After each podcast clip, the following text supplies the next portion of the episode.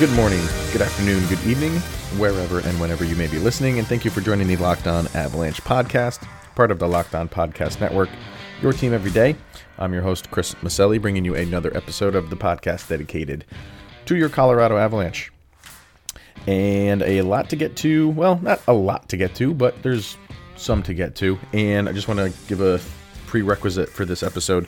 Um, not really going to discuss the Islanders game because it's currently going on. Uh, living on the East Coast, being in New York with a 10 o'clock Eastern time zone start time, um, I would be recording this around like 1.30, 2 o'clock in the morning. And uh, I'm just not going to do that. So, uh, what we'll do is kind of just go over some news stories for today. Uh, and then tomorrow, touch on the game. And the Fandom Friday segment is also ready to go for tomorrow's episode as well. So, not really going to get into the Islanders game because I don't know the outcome of it so far. Uh, but what we will talk about first and foremost is social media. Follow the show on Twitter, LOPN underscore avalanche. Follow on Instagram, search for Locked on Avalanche, and send your comments, questions, concerns, trade deadline, mock trades, whatever you want to send, opinions to the email at lockedonavalanche at gmail.com. I said yesterday that the the trade deadline was kind of slow right up until yesterday, where it seemed like it it kicked into high gear, and that didn't really boil over or, or flow over into yesterday so much. Um, I should say, you know, it, it, picked up two days ago now, and yesterday wasn't much in the world in, in the world of trades. Um, again with the Avalanche, still staying staying back.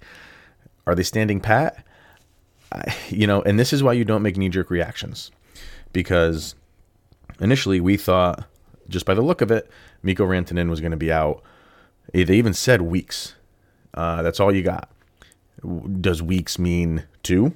Does does weeks mean uh, you know up until the playoffs start to, till the regular end of the regular season? We didn't know. We didn't get that information. We got a little bit of clarification on what happened to him in terms of well, we know what happened to him, but um, the outcome. So they did an MRI. Uh, he's still going to miss weeks, but he's not going to have any surgery. Uh, no, no, no broken. We really thought either shoulder or broken collarbone. Nothing is broken. So he's just got to rub some dirt on it, and hopefully he'll be good to go in a few weeks. So does that again. This is why you you don't make knee jerk reactions because you didn't get the final consensus on what is going to happen to him. Okay, can you live without him for a few weeks? And if you can, do you not pull a trigger because of that? I don't know. It seems like everything is revolving around the current roster. And I get that, but I don't necessarily like it. I want this team to improve on itself. And, and I don't mean that in a negative way. You know, if Kadri is still there and if Rantanen is still there and they weren't through injuries, I would still want them to make some sort of move. You need to, to fortify this team and you need to to improve on them. And bringing up Martin Kaut, what is that saying? Is that, excuse me, is that kind of a showcase for him? Our, our teams is he is he a, t- a player that could be some trade bait and, and they're bringing him up. Now, that's a risk. If that's the case, that's a risk. Because if he doesn't play well, even though it's a very short sample size and, and what he can do, that might scare away some teams if he if he doesn't perform well enough for another team to say like you know what we we don't want him so are you missing out on a trade because you called him up and you're using that as trade bait I'm not saying that's what they're doing, but if they are, it's very interesting how other teams might perceive that. But I still want them to make a move. It's just what you do when you're at this stage in the game and you're a team going for the cup. I don't I don't I can't think in my head of a team that just completely stood pat and ran it out and and and won the cup. There was a move made somewhere, not a not a grand gesture splash move. I'm not suggesting that, but I do think I think the, the Avalanche will make some sort of move. What will it be? Again, we're we're attached to a lot of different names, and I said Joe Thornton yesterday. That's the one and only time I, I heard Joe Thornton. So I, I, can't imagine that the Avalanche are going to bring somebody in like him. From from all accounts, they're still in the Kreider situation. Uh, so we'll we'll see, we'll see. But um, I, I do, I do, I think, and I don't know when it's going to be. Um, could it be on that trade deadline day? Could it be over the weekend? We'll see. But but players are moving, so were were the players that moved players that the Avalanche wanted? If they were, then they're backing off, and I don't think they're just gonna pluck a player just because they need to make a move. I think that they are are focused on we want these specific guys, and we don't know if those guys have moved yet or if they haven't moved yet. If they've moved, okay, then we'll go with what we have. If they haven't moved, then then let's talk. Now, again, another day has gone by, and you're hearing some more mock trades and players being moved around.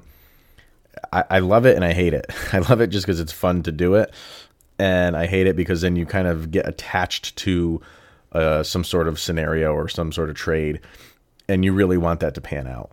So, a couple uh, articles and something that I witnessed uh, prior to the Blackhawk Rangers game on N- NBC Sports with their analysts talking about something specific, which we again have mentioned many times on this show. And I'll get into those in a second. So, like I said, another day, another day of mock trades and people throwing names around and names being attached to the Colorado Avalanche. And it seems like for pretty much the duration of this season, have we not heard that the, the New York Rangers are the New York Rangers and the Colorado Avalanche are bound to make a move. I remember hearing as early as October when the season started that there were Ranger scouts at Avalanche games. Maybe it was all leading up to this. Uh, maybe it's just because it is widely known throughout the NHL that the Avalanche have a talent pool, which is is rivaled by almost nobody. So uh, maybe it was beneficial for the Rangers to know what they had. Maybe they they knew kind of having some foresight and thinking that this season might be a struggle. So let's get our scouts out there early and often. And sure, you're going to hit the avalanche if that's the the the scenario that you're in. So now we're getting down to the nitty gritty. So is all that scouting is that going to pay off? And uh, on the FanSided page, Blue Line, uh, Blue Line Station, I thought it was Blue Line Nation, but it's not. It's Blue Line Station. They they have a uh, a great headline for an article, and it's exactly what I was kind of thinking. And the headline says, "It's time for the New York Rangers and Avalanche to make a blockbuster trade," and it is. blockbuster, maybe I would take that out of it. It's just time for them to make a trade. So I just feel like these two have been in bed together all season long, and let's have something come out of it. So but what they bring up again, like I said, how yesterday you hear the Joe Thornton thing, which I hadn't heard a lot of. They bring up something which almost nobody is talking about, and I don't see this happening at all. But I'll bring it up because why not? What they say is, and I'm bringing it up here, they, they throw out a couple guys who they would like in return, obviously. Clearly, they throw out Kreider, Reinstrom, and Jesper Fast. Excuse me. And who they want in return is something that, or somebody that I can guarantee you it won't happen. Uh, and and you have not heard this name being tossed around in Avalanche trade circles, and that's Val Nichushkin. They they they he's a young guy he I get it. He fits with what the Rangers are trying to accomplish, get young, which they are a young team. So but the thing that that I don't understand in this is his contract he he signed a one year contract with Colorado, and then he is a restricted free agent going into next year. So if the Rangers want to take that on, if he was on the block, then by all means, t- take a player who's got a restricted free agent and do what you will with him. But the way that uh, Nichushkin has played this year, I, I have not heard him at all be on the block. I don't think he is, but it made me made my ears perk up and go, oh, well, they want to take our diamond in the rough, basically. And I don't think Joe Sakic is going to do that. I think Joe Sakic is very happy that people are looking at him and golf clapping that signing. And I don't think he's just going to turn around and give that up, especially for someone like Kreider. And and I would welcome Chris Kreider in, but not for Nichushkin. Not because Nichushkin is uh, setting the world on fire, but like I said, you found him when nobody else wanted him. And it's a respect thing, in my opinion. I, I don't think they're just going to turn around and say, hey, thanks for doing what you did for the few months you're on our team, but we're shipping you out. I just don't think the Avalanche work that way. So uh, they do mention Henrik Lundqvist, and I will get to him. What the hell? Let's just talk about him right now because I, I love talking about it. Uh, people are throwing his name out there more and more in this article, he thinks the the Rangers won't really do anything with him. Uh, let's see, is True Hockey Fan anyone knows they win playoff games? I'm kind of paraphrasing here and skimming through this. He uh, he thinks that they're going to, to try to move Lundqvist, but it's going to be a tricky situation. Uh, does Lundqvist he has that rock solid no trade clause? And I think he is kind of seeing the well, he's seeing the writing on the wall. He's not kind of seeing the writing on the wall. He is seeing the writing on the wall. And I watched the pregame on NBC Sports between the Blackhawks and the Rangers, and they did a a whole uh, segment, including like a video montage of Henrik Lundqvist and just what he's meant to the New York Rangers and the city of New York kind of you know comparing him to like how Derek Jeter retired and and how that retirement was you know kind of epic and poetic. And then Eli Manning retiring in New York and that was the complete opposite. He was benched. And Lundqvist is in that conversation with those guys in being New York royalty uh, literally because he's the king um, and what to do with him I don't think. Yeah, he, does he want to end his career as a Ranger? I think he does, but but not on the bench. And this is one of those Ray Bourque things, and I, and I really think the Rangers are going to try to move him. And this is what they were saying on the pregame. They all were in agreement that Henrik Lundqvist needs to be moved. It's it's not doing him any good, you know, sitting on the bench uh, they they owe him more than that than to just say, "Here, we're going to end your career riding the bench." So they were on agreement that he needs to be traded. They talked about no other team. They did not mention another team other than the Colorado Avalanche. All of them, all three of the analysts that were on. Does that mean it's a sure thing? No. But we haven't heard or at least I haven't heard an update on Philip Grubauer. We got one pretty quickly on Mikko Rantanen. We haven't got one on Philip Grubauer. So could that happen? I, I I don't know. I'm I'm holding out hope that it does. Call me crazy, but I'm holding out hope that it does because like I've said a million times on this show, I I want that jersey. I want that Henrik Lundqvist in an Avalanche jersey. I want his re- name recognition. I think it would it would not that they need to put butts in seats, but people would come out to watch those games just because it's him. And he's got more in the tank. He, he's got some in the tank. Let's he's on a bad team. So, you know, people want to say like, ah, you know, he's he's washed up, he's coming to the end of his career, which he is, but that doesn't mean he still can't play. You're trying to tell me that if you put him in goal on this Colorado team, he wouldn't perform much better than he did in New York? He's got a much better team. Why wouldn't he perform better?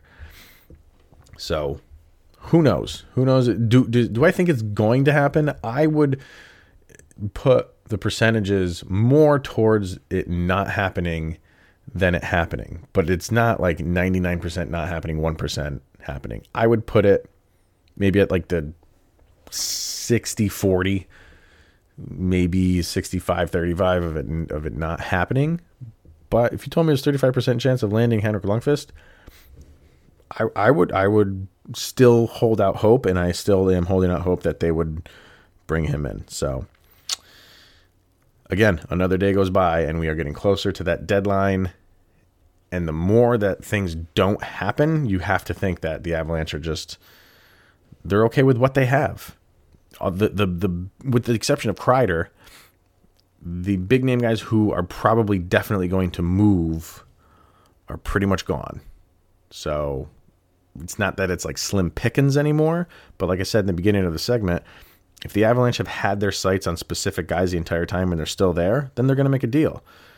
If they had their sights on guys like say like uh, like Martinez from the Kings, and he's gone, okay, then we we just stay the course.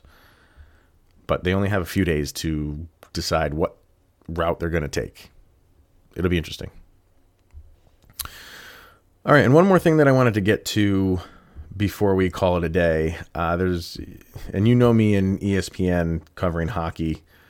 They don't, uh, but they every once in a while they they will put up a good article. Well, they they cover hockey when bad things happen, like the Avalanche outdoor game against the Kings. They had they were they were quick to put up a story about everybody was pissed off about the everything that happened and wanting refunds. That was a story. Uh, anything else pretty much isn't a story. But they have a really good article up right now on their hockey page. You know, not on the front page, and I wouldn't expect it to be. Really good story on Ian Cole. And he, after the season ended last year with the loss to the Sharks, uh, in which I knew he was playing through pain, but he doesn't get the the recognition. You know, he, people don't cover him as much as you know Landeskog and Rantanen and Cale Makar and MacKinnon and those guys.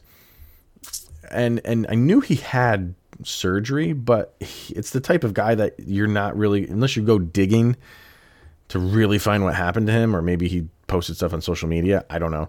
You're not going to get like the backstory and the the kind of after surgery story that happened to him and he he had hip surgery it wasn't hip replacement it was actually surgery so he would avoid hip replacement surgery later on in his life. So i'm trying to I, i'm not even going to try to pronounce this. It's something uh, yeah one of those crazy medical terms that you know of what he had. And what it was was is a condition in which extra bone growth around the hip joint caused discomfort. So that's never good when you have kind of extra bones growing in your body. So he had to basically get those removed.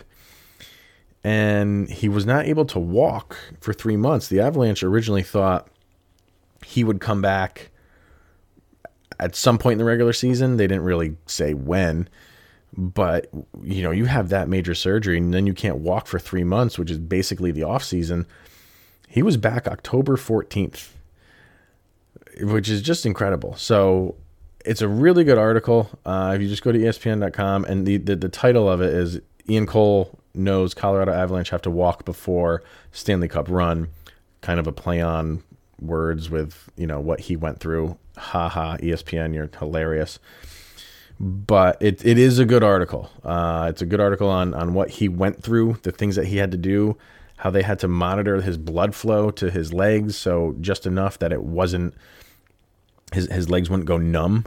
So just enough. I think it was like 20%. They could allow 20% blood flow through his legs just so they wouldn't basically like, you know, when your legs fall asleep. It, it, it's kind of an amazing story that this guy's you know, still playing hockey. And you always they always thought he would walk again, but to play this sport with you know, and, and your hips are one of the most important body parts in playing hockey. And he had surgery on both of them, and he's playing. He played, you know, four months after it happened. really, really, really good, good story and on a good guy, an important player on the team. So I would advise you to go check it out. Really quick read, not going to take you too long. So uh, it kind of gives you a, a, a, not a different perspective on on Ian Cole, but maybe it does. But uh, you appreciate him more and, and what he's able to do on a hockey rink after going what he went through. So check it out. So we are going to call it a day right there, ladies and gentlemen. So, like I said, we will go over the Avalanche and Islanders game tomorrow. It just started. There's about 15 minutes left, so I'm going to go watch that. And hopefully, by the time you're listening to this, they have won. So uh, we'll we'll summarize this game tomorrow, and as well as have the Fandom Friday segment, and then that'll be another week in the books. So enjoy the day, and we'll see everybody tomorrow. Here's Jovi. Go, Abs, go!